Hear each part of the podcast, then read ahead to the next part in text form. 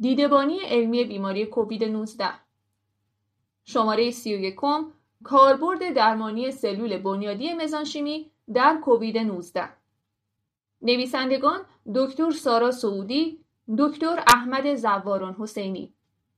گروه ایمنی شناسی دانشکده علوم پزشکی دانشگاه تربیت مدرس.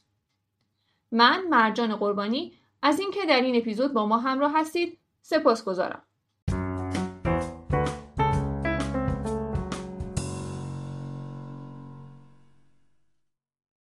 سالهاست که استفاده از سلول های بنیادی با منشأ جنینی یا بالغین در درمان بسیاری از بیماری ها مورد توجه قرار گرفته. در تمام این موارد سلول های بنیادی یا نقش بازسازی بافت و ترمیم رو به عهده دارند یا با جهتدهی و تنظیم پاسخهای ایمنی به بهبود آسیب وارده کمک می‌کنند. امروز سلول های بنیادی مزانشیمی کاربرد رو به گسترشی در درمان بیماری های حاصل از عملکرد نادرست سیستم ایمنی نظیر بیماری های خودیمن، بیماری های التهابی مزمن و عفونت ها به عهده گرفتند. اگرچه اثر بخشی استفاده از این سلول ها 100 درصد نیست اما به دلیل نتایج امیدوار کننده که در کارآزمایی های بالینی عفونت های شایع انگلی باکتریایی و ویروسی داشتن کاندیدای مناسبی در درمان بیماری های نوظهور مانند کووید 19 محسوب میشن. در این اپیزود ابتدا به ایمونوپاتی در بیماری کووید 19 پرداخته سپس به اثرات ایمونوتروپی سلول های بنیادی مزانشیمی و کارآزمایی های بالینی در حال انجام اشاره خواهیم کرد. ایمونوپاتولوژی به رفتار نامناسب و غیر حفاظتی سیستم ایمنی که موجب ناهنجاری در ساختار و عملکرد زیستی بافته اطلاق میشه. بررسی و شواهد موجود در بیماری کووید 19 نشون داده که عملکرد نامناسب سیستم ایمنی اصلی ترین دلیل بیماریزایی و کشندگی این بیماریه. کیفیت و کمیت اپیتوپ هایی که توسط آنتیژن های سازگاری نسجی انسان یا HLA عرضه میشن بر پیامد نوع و فعالیت پاسخ های T helper و T cytotoxic در افراد مختلف تاثیر گذاره. اگرچه هنوز علل های پرتیسک اشله در عفونت کووید 19 مشخص نشده اما بررسی های قبلی نقش حفاظتی و نقش افزایش استعداد به ابتلا رو در علل های مختلف در مورد عفونت سارس کووی نشون دادن. کاهش تعداد لنفوسیدها به ده به توان 9 سلول در لیتر نشان دهنده لنفوپنیه که در تشخیص آزمایشگاهی ابتلا به عفونت نقش داره. دلیل کاهش تعداد لنفوسیت‌های خون محیطی مهاجرت آنها به بافت‌های آلوده و اعضای لنفاوی یا افزایش مرگ لنفوسیت هاست. بررسی انجام شده در کووید 19 ارتباط کاهش لنفوسیت ها با وخامت بیماری را تایید کرده. عامل اصلی لنفوپنی در کووید 19 افزایش سایتوکاین های التهابی و القای آپوپتوز توسط ویروسه. از طرفی عملکرد های T cytotoxic سبب حذف سلول های آلوده به ویروس و کاهش بار ویروسی میشه. اگر عملکرد این سلول ها به دلیل مواجهه با مقادیر بالای ویروس، حضور سایتوکاین های ضد التهابی و افزایش پذیرنده های مهاری در سطح سلول مختل بشه با عفونت پیشرونده ویروسی مواجه خواهیم بود. فرسودگی لنفوسیت های T از جمله دلایل وخامت بیماری در مبتلایان کووید 19 بررسی ها افزایش پذیرنده های مهاری و کاهش تولید اینترفرون گاما، اینترلوکین 2 TNF آلفا و گرانزیم B رو در لنفوسیت های cytotoxic مبتلایان کووید 19 نشون میده که پس از بهبودی به حالت عادی برگشتن. شکلگیری پاسخ ایمنی هومورال و تولید آنتیبادی های neutralize علیه ویروس ها از پاسخ های حفاظتی مهم و از اهداف واکسیناسیون در عفونت های ویروسی محسوب میشه. با این حال شواهد بسیاری نشون میده که آنتیبادی های اختصاصی و غیر اختصاصی می‌تونن از طریق پذیرنده FSC و پذیرنده های کمپلمان زمینه انتقال ویروس به سلول های میزبان رو فراهم کنند. این پدیده به جای مهار عفونت ویروسی به گسترش ویروس و وخامت بیماری کمک می‌کنه. متاسفانه بررسی های مختلف وجود ارتباط مثبت بین افزایش آنتیبادی ایمونوگلوبولین G علیه عفونت سارس کوویدو رو با پیشروی بیماری در مبتلایان به کووید 19 تایید کرده. از طرفی شکلگیری پاسخهای ایمنی غیر حفاظتی در ها سبب القای پاسخهای التهابی سیستمیک و افزایش کموکاین ها و سایتوکاین های التهابی میشه که طوفان سایتوکاینی نامیده میشه. در زمان رخداد طوفان سایتوکاینی مونوسیت ها و نوتروفیل ها در جریان خون محیطی فعال شده و با ایجاد پاسخ ایمنی و ترشح سایتوکاین های پیش التهابی باعث تخریب اندوتلیوم عروق شده و وارد بافت ها میشن. در نهایت فعالیت التهابی سلول های ایمنی ساکن و مهاجر در بافت سبب تخریب بافت و از دست رفتن عملکرد ارگان ها میشه. بررسی های متعدد عامل اصلی از بین رفتن عملکرد ریه در بیماری کووید 19 رو طوفان سایتوکاینی می‌دونند که در صورت عدم کنترل منجر به مرگ بیمار میشه. مبتلایان کووید 19 که در بخش مراقبت های ویژه بستری شدن سطح سرومی بالایی از میانجیگرهای التهابی شامل اینترلوکین 2 و 6 GCSF MCP1 و IP10 رو دارند.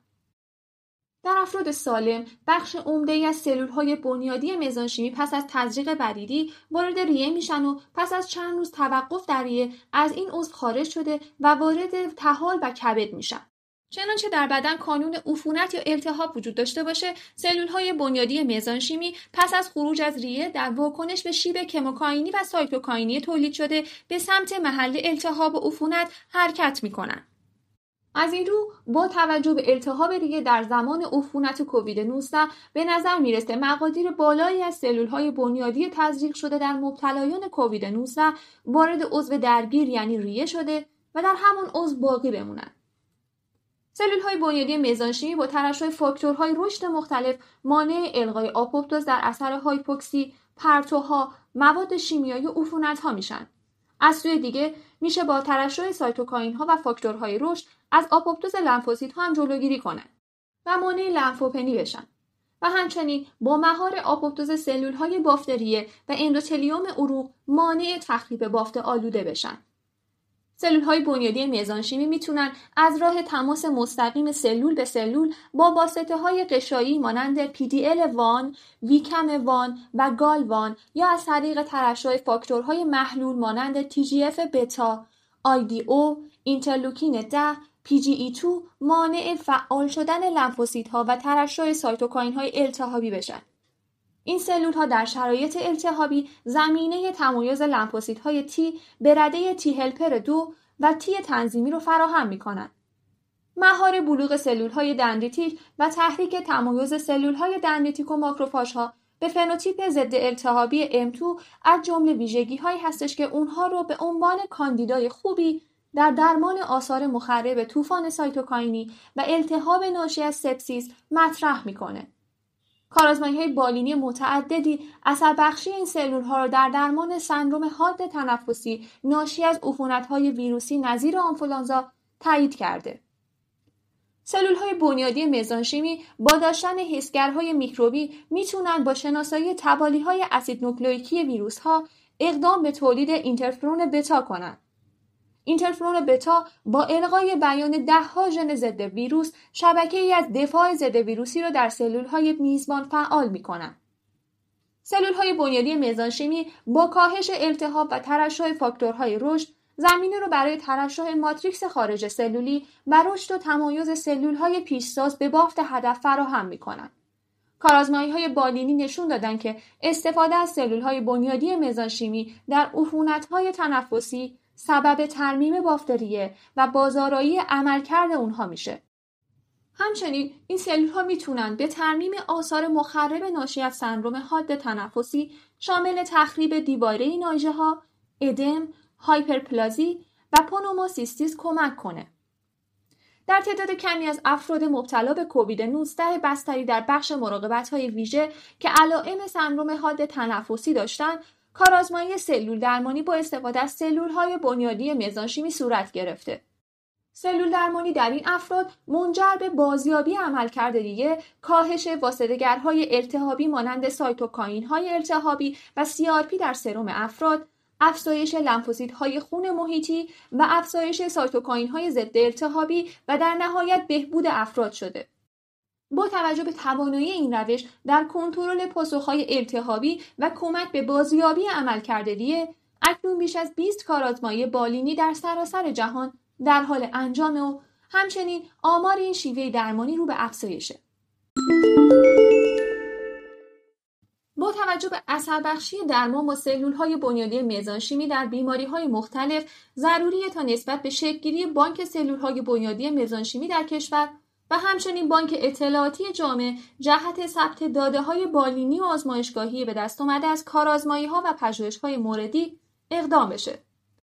با توجه به اینکه منشأ سلول های بنیادی مزانشیمی تعداد دفعات تجویز مسیر تجویز سلول یا فراورده های سلول های بنیادی مزانشیمی و وضعیت التهابی بیمار تاثیر بسیاری در نتیجه سلول درمانی داره لازمه که پژوهشگران موارد فوق رو در طراحی کارآزمایی های بالینی مد نظر قرار بدن و با تشکیل کارگروه های تخصصی و بررسی سوابق موجود از سلول درمانی بیماران در کشور پروتکل های درمانی رو تعریف و از هر گونه آزمون و خطا در این خصوص پرهیز کنند استفاده از سلول های بنیادی مزانشیمی و فراورده های اون تنها یک روش درمانی کمکی برای تسریع روند بهبود و بازیابی عملکرد صحیح سیستم ایمنی و عضو درگیر محسوب میشه. از این رو متخصصان سلول درمانی با توجه به شرایط بالینی بیمار در خصوص ضرورت استفاده از این روش تصمیم گیری می کنند. همچنین این شیوه درمانی باید در بیمارستان ها و مراکز معتبر سلول درمانی زیر نظر متخصصین و با اتخاذ تدابیر مربوطه انجام بشه و در تمام مراکز درمانی قابل انجام نیست. تا اپیزود بعد سلامت و پایدار باشید.